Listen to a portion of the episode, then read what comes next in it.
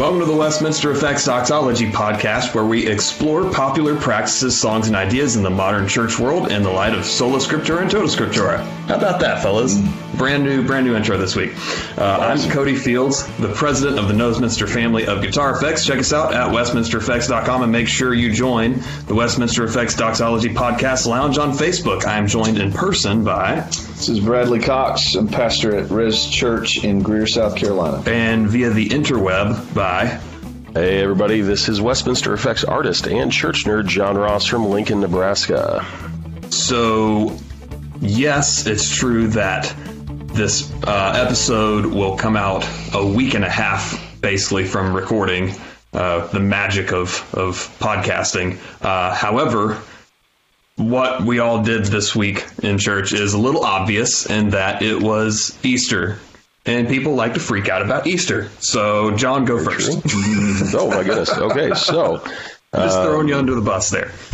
Or to the wolves, well, or whatever we're talking uh, Easter's Easter's good, uh, good stuff. Hey, so. Um, Oh man! So for uh, for Easter, I mean, it really does the whole the whole week. So on last week's episode, we kind of talked about Palm Sunday, just a, just a little bit, and then uh, this week, uh, obviously, uh, followed through with uh, Maundy Thursday, in which we observe uh, the Last Supper and the institution of uh, Holy Communion. Um, and then Friday, Good Friday, where we um, observe and focus on the crucifixion. And then obviously uh, Sunday for Easter. Now, I played on Thursday and Friday. Um, it was it was cool. And I mean, for the most part, just a, a generally good service uh, for both of those. And then yesterday, I was able to worship with my family uh, for uh, for Easter Sunday. Um, I will say, and this didn't happen at my location, but uh, our our church does have two campuses. And at our South Campus, uh, they did something that I thought was really cool. And I, I haven't seen a video of it or, or anything, um, but just imagining the effect is pretty sweet. So they did Death Was Arrested, um, except on Good Friday, they ended the song um, on the line. Um, and what what is it like? Hell rejoiced Darkness as if- rejoiced. Darkness Yeah. rejoiced as though heaven had lost, and that's how the service ended, right there. And then Easter morning, the first line was a build-in, you know, and then the and Jesus arose, you know, with, with our freedom in hand or whatever it is, and like that could have been so cool. I wish I would have been able to see that. Um, yeah, that's We did sweet. something like that last we year. did something similar before the renovations where we opened with Death Was Arrested and everything was pretty low. And then we get to that verse and queued up a video of like drop the lights down to pitch black. Of course, before renovations, it was pretty gradual. Mm-hmm. it, was, it wasn't just killing it.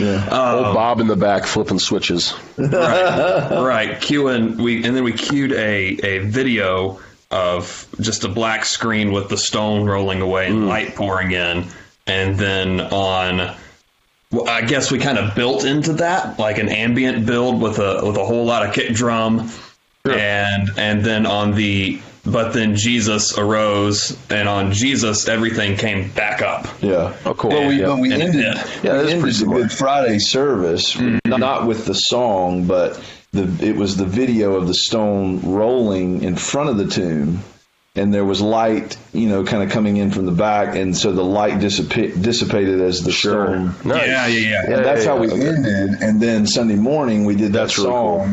Song, and at that point the stone rolled away, and Yep. we built into that. I had forgotten about that because I wasn't at the Good Friday service Yeah, Oh, right, right, right.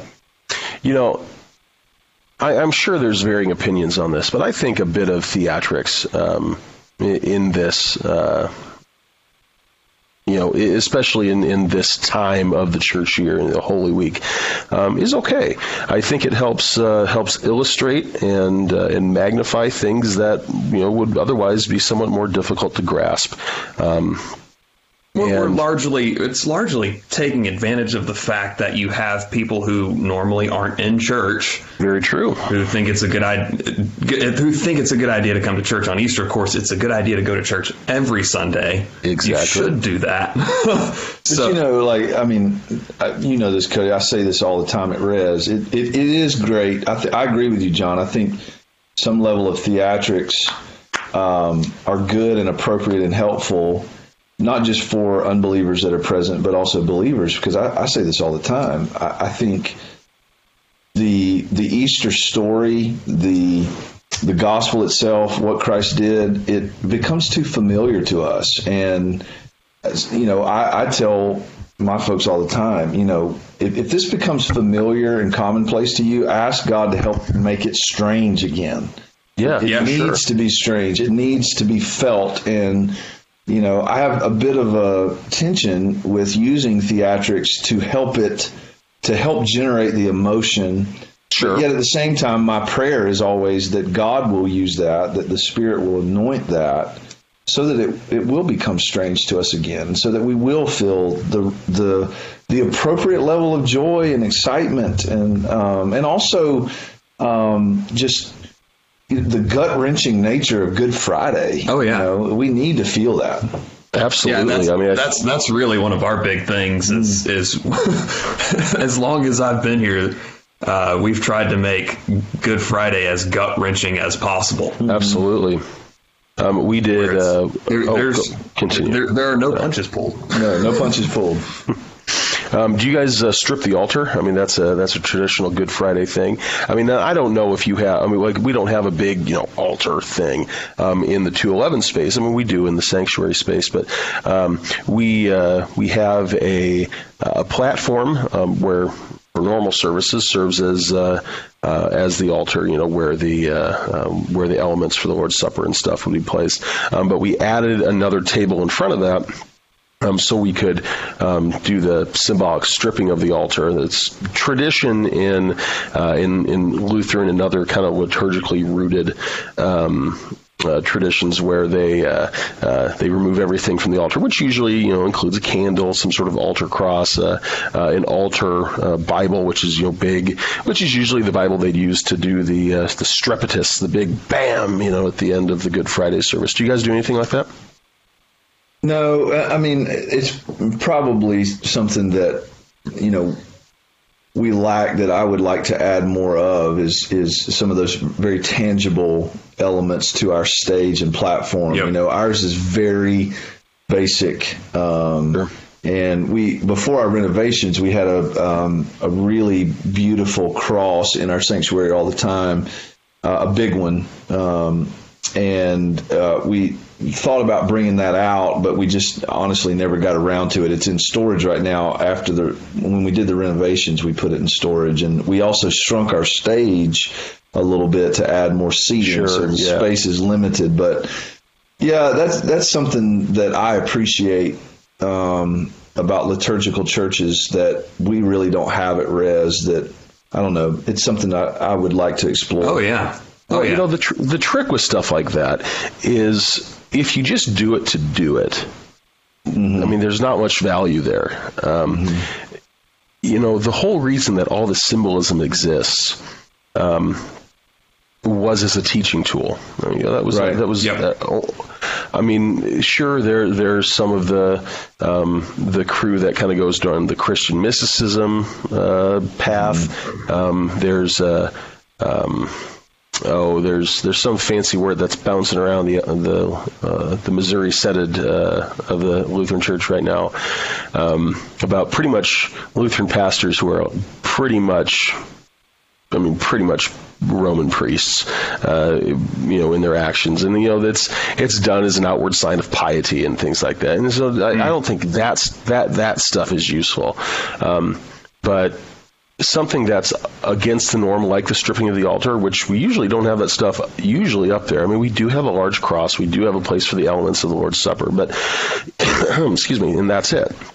Um, so adding something new and then taking it away is like, hey, why did they do that if they don't already know or can't make that connection for themselves or if it's not called out in the service? You know, that's a, a jumping off point um, for you know further discussion. Um, I think Bradley, you're exactly right. Is that it becomes so familiar to us, um, the entire Easter narrative, the entire Good Friday narrative, where for many of us we've never known anything else. Mm-hmm. I mean, we've never known um, a Christ who has not been crucified. You know, and Right. like it would be interesting to talk to somebody who learns all about Jesus first and then finds out finds out you know uh, how it continues.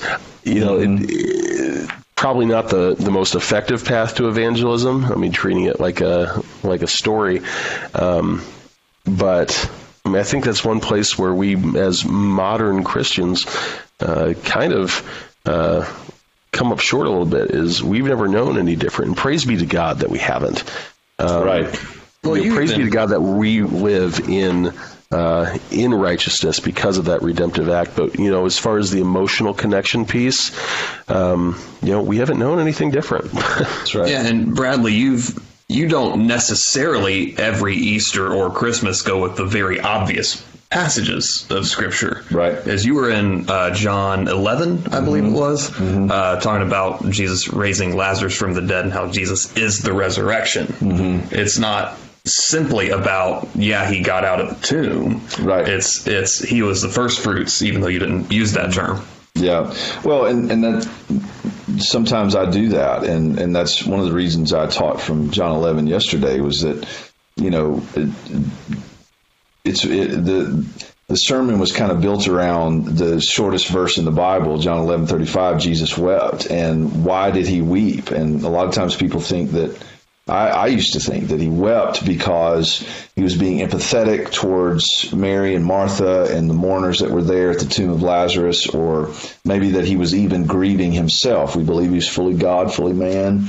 Um, he fully took on humanity without compromising his godness. So maybe Jesus had a little bit of grief mixed in there, but I don't think that's what's going on. I think Jesus knew he was going to raise Lazarus and the language around Jesus wept. Uh, John uses words like he was deeply troubled, he was deeply moved. Um, and you look up those words elsewhere in the New Testament, and they point to uh, someone being agitated or disturbed. And I think he was disturbed because there was a big question mark around the tomb of Lazarus. Jesus, why didn't you get here sooner?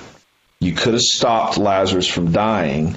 And, you know, Martha and Mary asked the same question Lord, if you'd been here, um, my brother would not have died. And so I think he's disturbed that his love is being questioned uh, for Lazarus um, in his waiting to come until Lazarus had died. Uh, but the whole point of that miracle, I think, is to prove look, I'm not just a circumstantial fixer. You know, I don't just come in and fix your problems. I am the resurrection and the life. You know, Martha, do you believe this? Um, and so, yeah, the tomb is empty, and the the the ra- the raising of Lazarus is a preview, I think, of Christ's Absolutely. resurrection, and ultimately the resurrection of all those who are in Christ. Um, and I just tried to make the simple point that you know Jesus is the point. Um, Sure. Him, he himself is the resurrection and the life. And uh, the the cool thing about that story is that here he is, like you said, John. Here's Mary and Martha, you know, reckoning with who this guy Jesus is prior to the death and. Re- I mean, it happened four days after that event. yeah Jesus died and rose, but um, they're reckoning with who Jesus is without the knowledge and experience of his actual death and resurrection. Um, so, yeah, I, Yeah. I, I hope that that challenged people yesterday. yeah, Yeah, absolutely that that sounds like a really cool uh, kind of uh, direction to take that interpretation. I like that quite a bit. Jesus Christ is risen today. Hallelujah.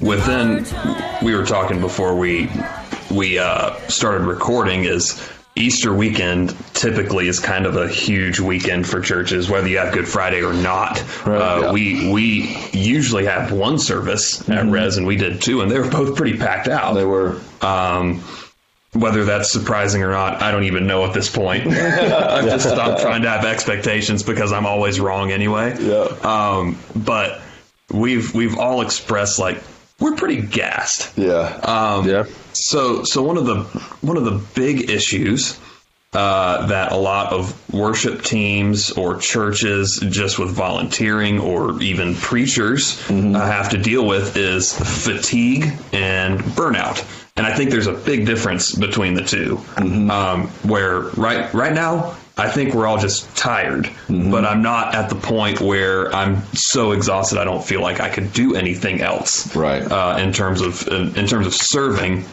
Uh, where where last week, uh, even before all of our Easter stuff, I had games uh, with my baseball team Tuesday and Wednesday, mm-hmm. and there were playoff implications and all that kind of stuff. So there's more uh, more tension, more energy involved in that. And then you go Thursday with rehearsal for Good Friday, the Good Friday service, and then Saturday morning, the rehearsal for Sunday morning. And then Sunday morning being here a good half hour earlier than we normally are, playing two services, going to the in laws to eat lunch. Catching a little nap on the way there in the car, Yep. Yep. Yep. and then and then getting home and crashing the rest of the way. Yep. Um, and and I'm not I'm not totally recovered today. Um, so I don't know. And Cody doesn't even have kids. Like, yeah, and I don't even right. have kids. I just have two Man. stupid dogs. he, does, he doesn't know tired yet, does he? yeah, right, right. No, no, not not even a little. So, um, so yeah, so I played. I, I would rehearsal on Wednesday um, for Maundy, Thursday, and Good Friday service, which were both uh, you know both Thursday and Friday, as as you might expect.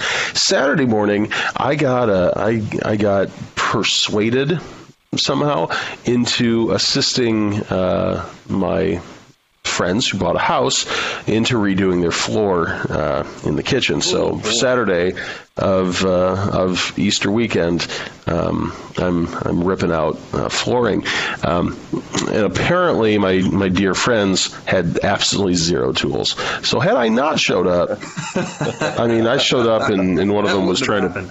Trying to pull off quarter round with like a mechanic screwdriver, you know, with like the interchangeable bits on the end. Oh my goodness. Yeah, so yeah, we we fixed that up right quick. But yeah, so we did we did that, and then of course you know I had to um, uh, had to do that, and then rustle up dinner for the family, and a whole bunch of other stuff on Saturday night, and then Sunday morning, uh, my wife's a photographer, so she had to shoot pictures at the 9:45, and then um, I took the kids by Krispy Kreme to kill some time, and then we went to the 11 o'clock. Um, went back home, got everything ready, and our church did three services on Sunday. So we did, uh, I think we did a 11:30, 9:45, and 11, or 8:30, 9:45, and 11.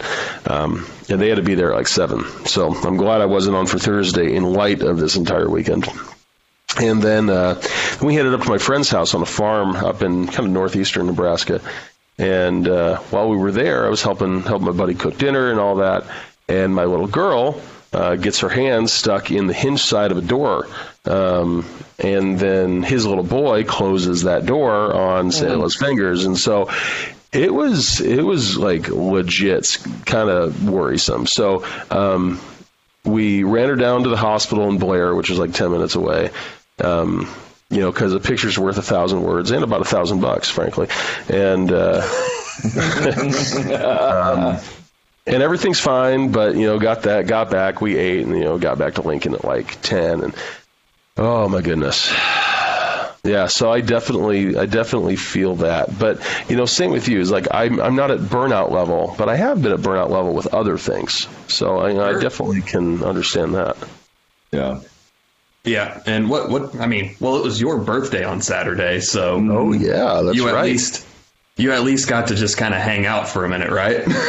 A little bit, least a yeah. little bit. Yeah, we, we had a good week. I mean, um, it was spring break, and kids ended up going to the in laws, and so my wife and I had a bit of a break there, and yeah, some birthday celebrations, but it was a busy week. I mean, there was just uh, a lot of preparation um, from all standpoints. Um, everything from you know you know my wife is heavily involved with praise and worship, and um, so uh, and the kids sang on Sunday. So you know there was rehearsals on Thursday night, and we had service Yep. Friday night, Yep. rehearsal on Saturday for Easter Sunday, and then two services yesterday. And you then- didn't you didn't preach Friday, like you didn't have the main sermon, but you were still involved in still the involved service. in the service and then I preached yesterday and then you know family lunch after church and a quick nap and then we went to some friends Sunday night so yeah it, it's a it's a busy week and I'm tired um, Yeah. you know it's I think you know but it's a good tired isn't it I mean That's true. Yeah, it's a good tired and and things were accomplished. there, there's different there's different kinds of fatigue. Did you mm-hmm. segue yet to fatigue, or are we, are we Yeah, he did. that topic? Yeah, no, no. Okay. Yeah, yeah, It yeah. just was. It, it wasn't very creative as we're used to. It. yeah. And by and by creative, you mean it wasn't very terrible. yeah. Yeah. Well, There- your words. Different, there's different kinds of fatigue. Um, I think. I mean, you you can be tired. Um, you can get tired really quickly because of things that aren't fruitful and productive. Yep. uh, as opposed to you can work very hard and sometimes very long on things that are fruitful and productive and not experience the level of fatigue that you would on things that are not productive um, and fruitful or, or that you perceive to be such. Um, so when you, when you talk about fatigue, I think you've got to and tiredness, you've got to think about you know what's going on here. If if I'm feeling really wrung out, um, there could be a variety of reasons for that. Yeah. Um, it could be that you've lost sense of how what you're doing and investing in, particularly in ministry, is eternally fruitful and worth it. And that's, you know, when you lose sight of that, um, there can be a level of fatigue that sets in that can be really dangerous.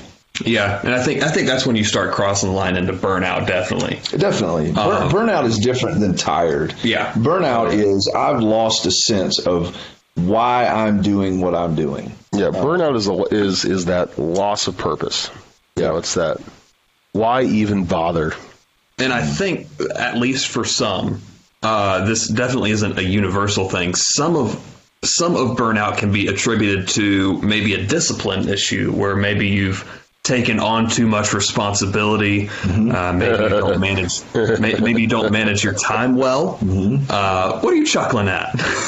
That's dude. That's like that's like the the under the under title on the business card. John Ross. you know, like uh, Responsible for too many things. Responsible for too many things. Yeah, yeah. where where I mean, uh, we definitely have to reckon with the fact that some people simply don't manage their time well.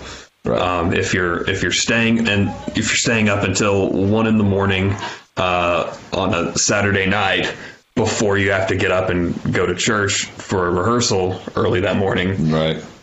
You're you're just gonna be more tired. Yeah. That's that's that's a simple fact.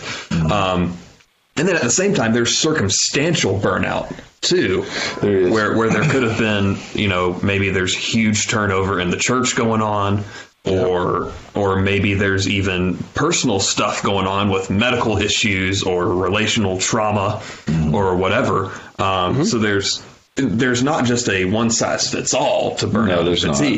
It's it's there's definitely a, a level of grace that we have to have with all of it, right? And maybe maybe some understanding where you know, say we have three drummers at Res right now, Mm-hmm. and maybe two of them need a break. I'm not saying they do. Yeah, right. Just for the record, for anybody at Res who's listening. Mm-hmm. But in a hypothetical, say two of them really need a month break because of X, Y, and Z circumstances. So that leaves us with one drummer. Well, do we run him into the ground for two months straight, or do we just go without drums for a couple weeks here and there? Mm-hmm. And and so there's all kind of things to think about there. Yeah. I mean, we're, we're designed by God to need rest. I mean, that that's one of the things that there, there's a stewardship issue with fatigue and burnout that all of us have to we have to be aware of. I mean, you know, I, I just looked up Mark chapter six when you know Jesus sent the apostles out for the first time on their own to do ministry, and they come back and they're um, talking to Jesus about all the things that had happened or whatever, and Jesus said to them, or, Mark says that the apostles returned to Jesus and told him all that they had done and taught, and he said to them, "Come away by yourselves to a desolate place and rest a while." For many were coming and going, and they had no leisure even to eat. So these guys mm-hmm. had not stopped long enough to just pause and eat. And and here's Jesus conscious of that, conscious of their need for rest and food. But then what's interesting is they, they actually get in a boat and they go away to a, a desolate place. A huge crowd shows up. Jesus starts to teach the crowd. And then at the end of the day, he looks at the disciples and says, All right, feed them, boys. And we know the, the famous story, right, where they end up serving this massive crowd of people. Uh, but the inter- I, I really love the connection there between this, you know, he calls them to rest and then he immediately calls them to labor. But yet, in the labor is a rest in and of itself because it says that they had to keep coming back to Jesus for the bread and the fish. Mm-hmm. So there's this dependent rest that happens with Jesus where they are feeding the crowd, but they're completely dependent on him to supply Absolutely. the need. So there, there's there's a couple of layers to rest. There mm-hmm. is the need to go to when when you are expected to be at a sound check at 6 a.m. or 7 a.m. on a Sunday morning. You need to go to bed and sleep. Yeah. You need to eat breakfast. You need to take care of that part of it. But there's also this spiritual rest that has to accompany all of our labor for the Lord in ministry and and and just in life in general, parenting, marriage, our careers, what have you. Um, and if we're not if we're not stewarding that well, we risk burnout and fatigue. Um, you know, so I, I agree with you, Cody. I think there's layers. Yeah. There's layers here that you have to unpack. Yeah, definitely. I mean, I, I and I don't think like necessarily doing too much is what leads to burnout. Um, like for me, I'm a doer. I have to be doing stuff. Like if I'm just stuck at my desk all day churning on like one project, I am so beat at the end of the day. Mm-hmm, mm-hmm. But as soon as I get out of my pull in the driveway, get out of my truck, and I go do yard work or something, I feel like a million bucks again. And at the end of the day, I am so like I'm beat right now, but I feel great because I've Right. I've been doing things. You know, I've been. Which, which is what we were Yeah, created you know, to do. Exactly. We were created to work. We weren't created to simply lounge and watch Yeah. ESPN. There's nothing wrong with lounging and watching ESPN necessarily. Yeah, yeah. You you you tell me you you tell yourself that, Cody.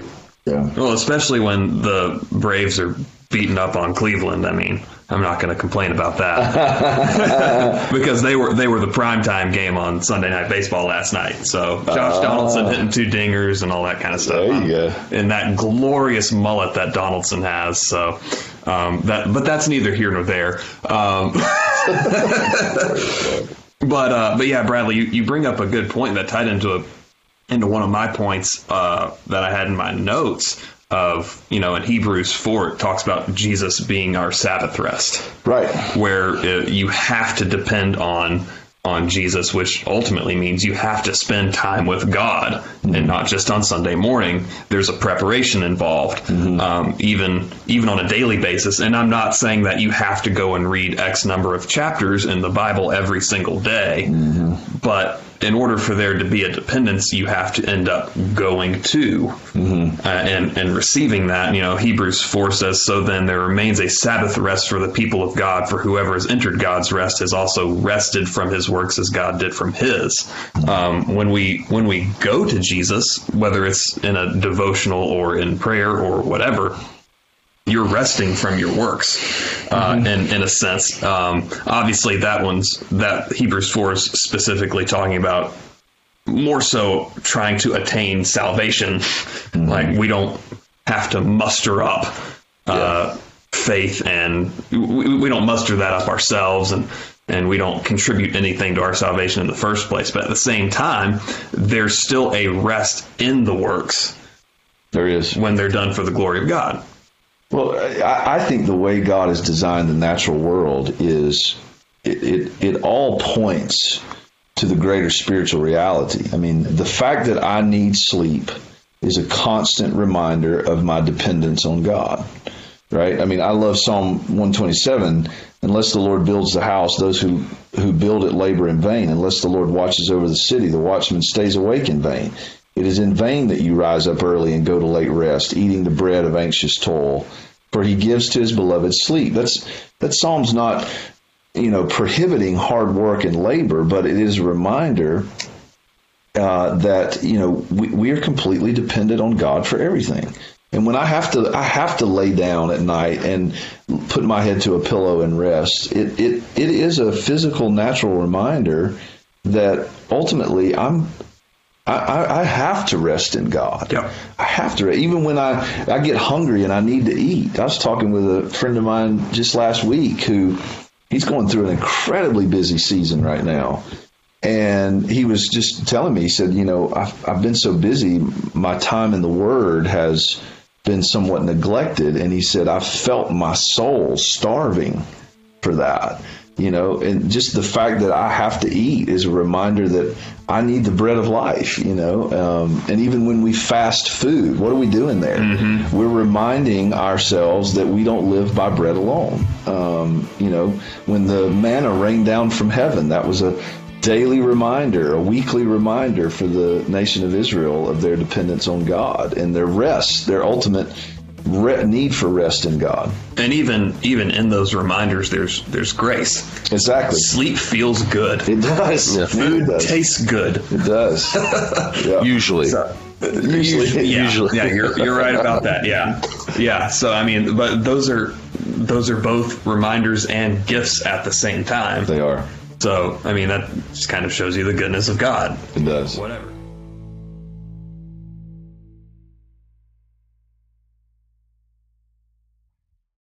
Does God run out of patience? How do we bridge the gap between understanding and application of Scripture? How do I deal with my kids who have left the faith? And does God forget our sin?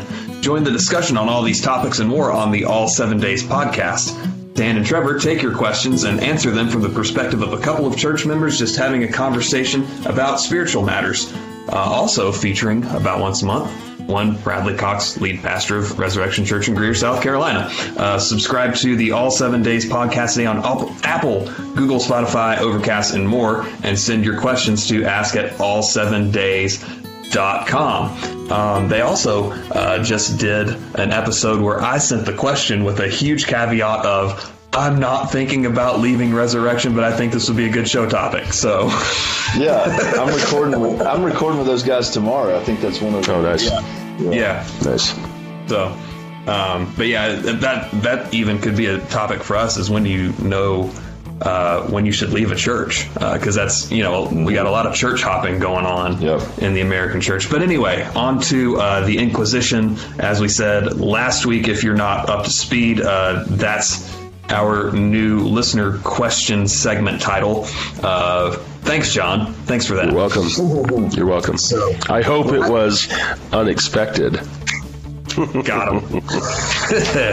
Anybody? So- no? Okay. So uh, last week, Brad Speed said or asked the question if you could have a conversation with a historical heretic, who would it be? Uh, this week, this week he follows that up with who is one historical heretic that you'd like to go Saint Nicholas on and punch in the face?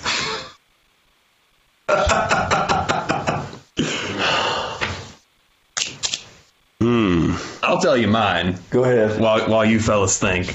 Ken Hagin, since Yeah. he he now counts as historical because he died in the early 2000s, if I remember correctly. Uh, so kind of the grandfather, if you will, of Yeah. of the Word of Faith movement and the prosperity gospel. So I wouldn't mind punching him in the face. Yeah. Or we could we could amend it to slap, so there's less of a risk of injury. There you go. You can you can slap him too. Yeah. Now that brings in a whole nother like. like punch would be. I mean, that that, that seems like conduct unbecoming. Um, in like just That's if I were to- fair. That's an entirely Now, fair statement. not in the not in in the context necessarily of Saint Nicholas decking Arius, because you know chances are he had it coming. ho ho ho! You confused son of a gun! You know, um, but all right, um, but when I think of wanting to slap a heretic, I mean that. I don't want to do it to a historical guy. I want to. I want to do it to Kenneth Copeland, man. I want to walk up and I and I want to see that Jello salad of his face just ripple. Man, this is escalating quickly. Oh man. You got and anybody, then get tackled by his his bodyguards probably. But you know what? Um, You would. You Yeah, would. mm, suck it. I, I mean, I, Ken Hagin's a really good. That's a really good example. I mean, um, I mean, I, I don't. I've talked a bit about my, you know, the heritage that I grew up in, tradition, and and there was a season of my life coming out of college and through my twenties where I I really had to break away from a lot of relationships um, and connections, networks because of the influence of the prosperity gospel Oh yeah. and, and there within all of that was my coming to my senses with regard to the heresy of that, mm-hmm. um, and and at the same time having to mourn the the the loss of some relationships and connections, but a lot of those were influenced by Kenneth Hagin. Yep. I mean, a mentor, a huge, a man who had a huge impact in my life, and I still love him to this day. Um, it, it he he referred to Ken Hagin as Dad Hagin. That's know, a little creepy. It is a little creepy, but he there there was a there was a real sense that Kenneth Hagin was a father in the faith, and um, that may even still be how he feels. I don't know. I haven't talked to him in, in quite some time, but you know that's a that's a really good one for me too. Uh, is Kenneth Hagin, um, but you know. I'm kind of like John. There, if if you start to ask me about who I want to slap, you know, I start to think about contemporaries more than I do And historical people. fair, yeah. You know, because they're they're just the influ- the influence of, of, of a lot of this liberal theology. That's it's not so much prosperity gospel as it is relativism and um, you know, you know, diminishment of the authority of Scripture. Yep. Oh, yeah. um, you know, I've I've got I- I've got a, a really close friend that um, you know I, I still consider a brother who's being heavily influenced by people that you know um, you know have, have begun to follow these kinds of people like um, you know what, what's his name Rob Bell Yeah. um, and then I don't I, you guys may not be familiar with this but Carlton Pearson I know the name. so he was a, uh, I guess back in the '90s in, in the Pentecostal charismatic world, he was huge. I mean, almost like T.D. Jakes level in terms of his influence in the wider charismatic movement. Uh, and for you know a decade or so, though I do think he was influenced by the prosperity gospel, he still held to the you know orthodox basics of the of the gospel with regard to Christ and the authority of Scripture, but he, uh, at least as I understand it, he had some friends who were homosexual.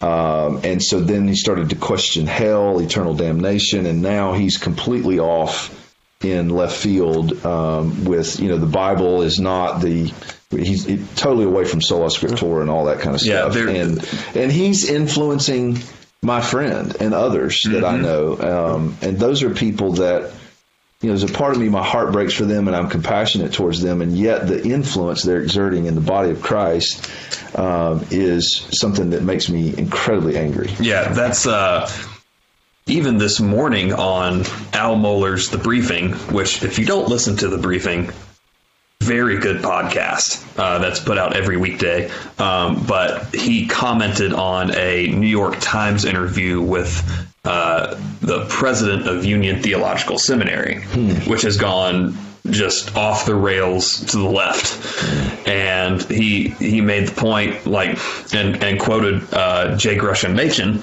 of this is a different religion. Uh, at least what this uh, seminary president was articulating. Um, so two more quick fun questions, and then we'll get Re- real quick, Cody. One big real question. Yeah, hot, hot, quick second. You know, one of the reasons I wonder if the the modern the modern heretics, so to speak, um, are more slappable is it's almost that rather than just being like, you know, indignantly wrong, they're like consciously manipulative. Mm-hmm. I mean, they're That's they're true. using the That's name true. of Christ um, and bending scripture to accomplish their agenda. And I mean, there's very, very little more heinous than that. Yeah. You know, and so I, I think that that may be one reason why um, the modern ones may be just a bit more slappable. Anyways, continue. Yeah. Okay. I'm going to cut one of these and move it to next week because I just realized what time it is. Uh, so, from Brian Morris Kanye West led a worship service at Coachella on Easter Sunday. Would you have rather attended that at Coachella or Lakewood? Oh my goodness. Is there a third option? Yeah, right? My lord, are you? You know, the Coachella music probably, I'm not a mainstream music fan by any means, uh, but the music at Coachella would probably have been better.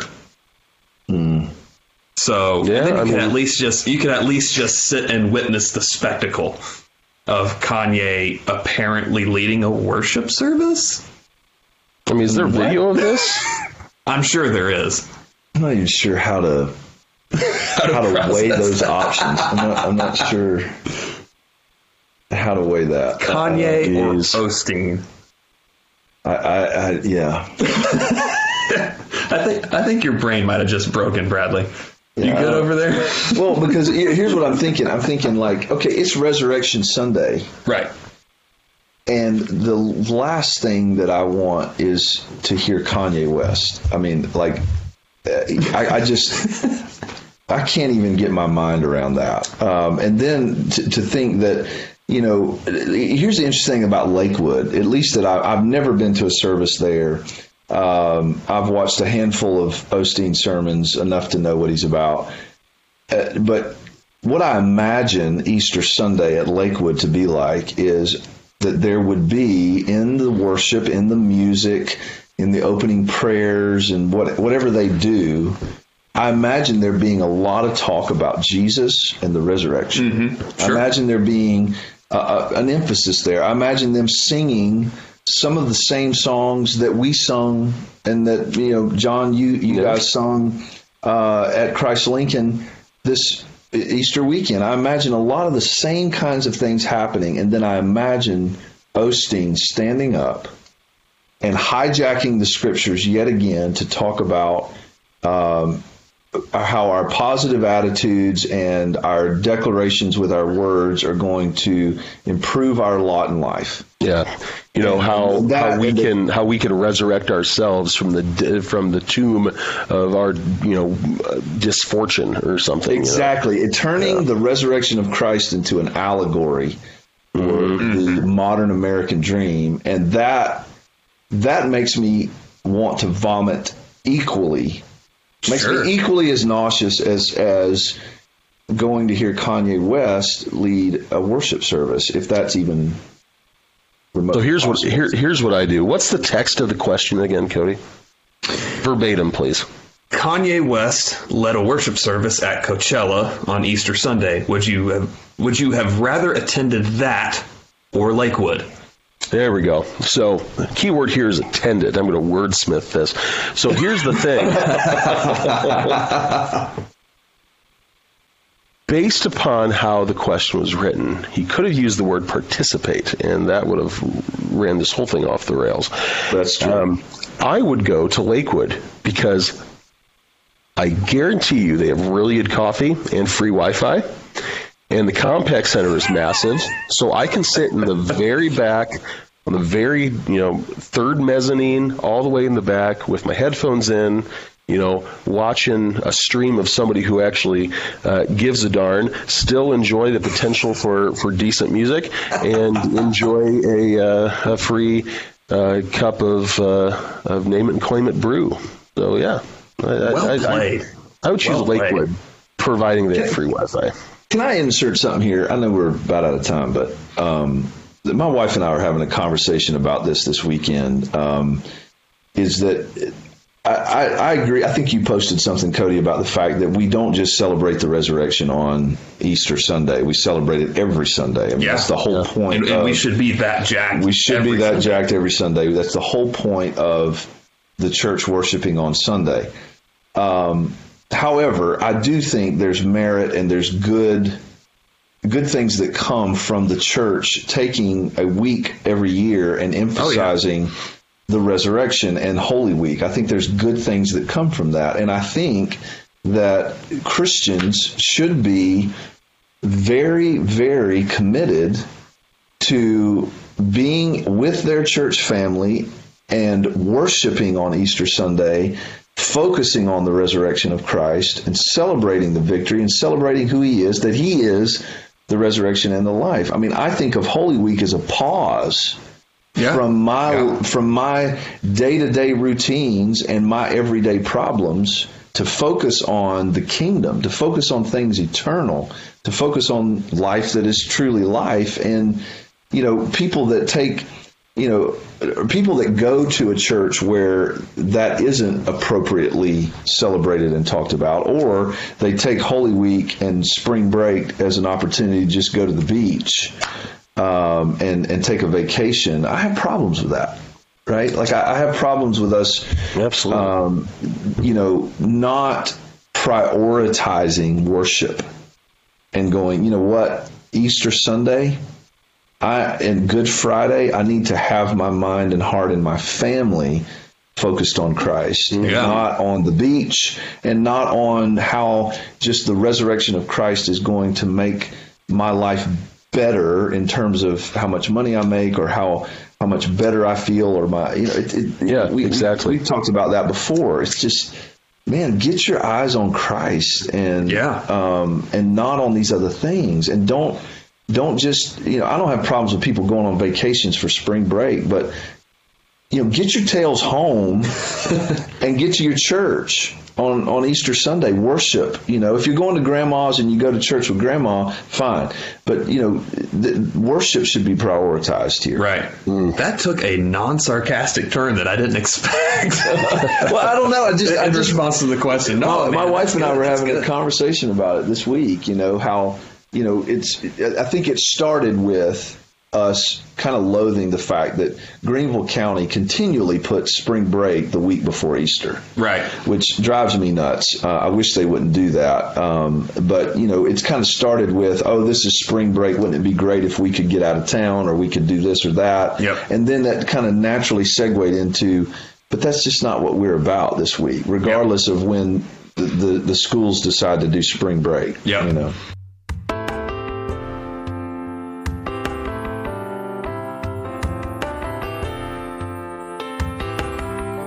Well, let's go ahead and do our recommended reading, listening, whatever.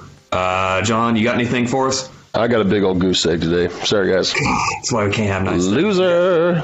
You got anything, Bradley? Um, I, I hope people don't get me get tired of me recommending blogs from Desiring God, but um, this might be the longest we've ever gone without a John Piper reference. It might be, but you know, the, the cool thing about Desiring God um, website is just I find so much practical uh, help that's rooted in good theology. Oh, yeah. and in fact, this blog is titled "Burnout Begins with Bad Theology." Um, it's one that I had read, you know, a couple of years ago um, that really it talks about, you know, having a right theology about sleep and rest, which is some things that we've hinted at today, um, and uh, you know, just also thinking well about our labor and and how we labor, why we labor, and all those kinds of things. And so, um, I, I I won't give any more detail because it's a good blog, but um, it's written by David Murray.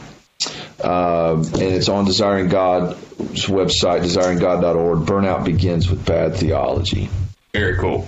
Um, so mine this week is because uh, I needed something light to read, um, but I also still wanted to learn a little something. But just with everything going on, I had to put the justification of God up for a second. because it's so thick.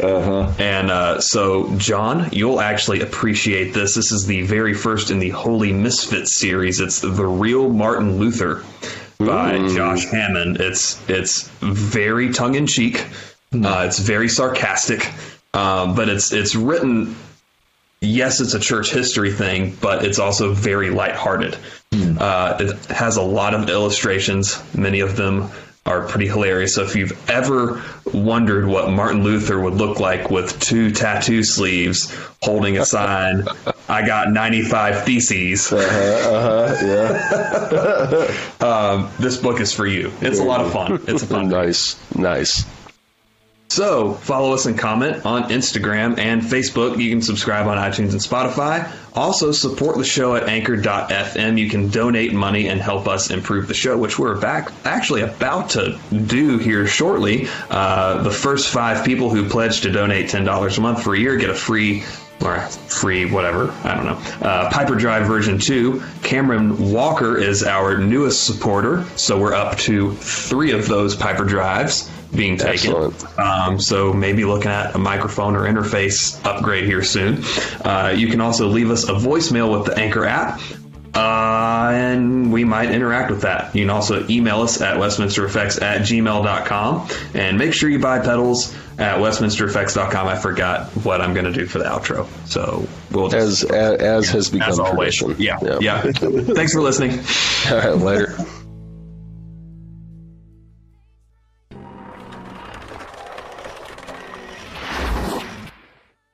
Today we're going to talk about the 1689 version 2 from Westminster Effects. The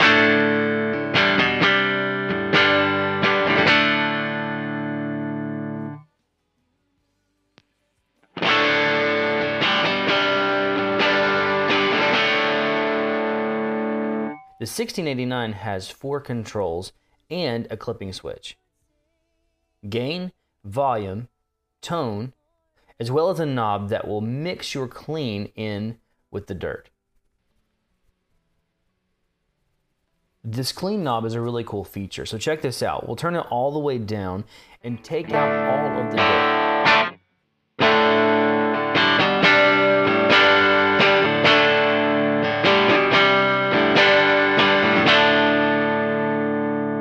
Now, we'll turn it all the way up so that all you hear is the dirt and there's no clean signal from the guitar mixed into the output.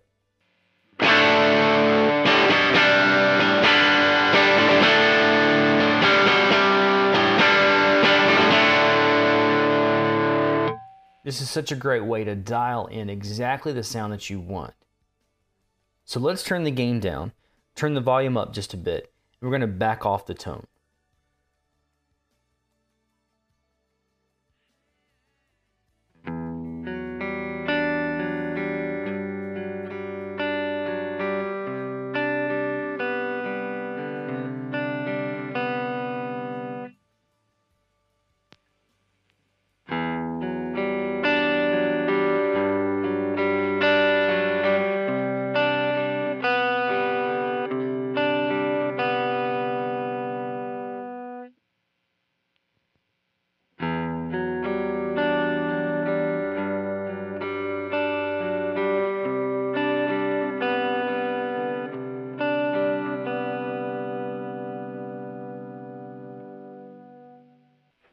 Now let's turn the gain up, turn the volume down just a bit, and see what we got.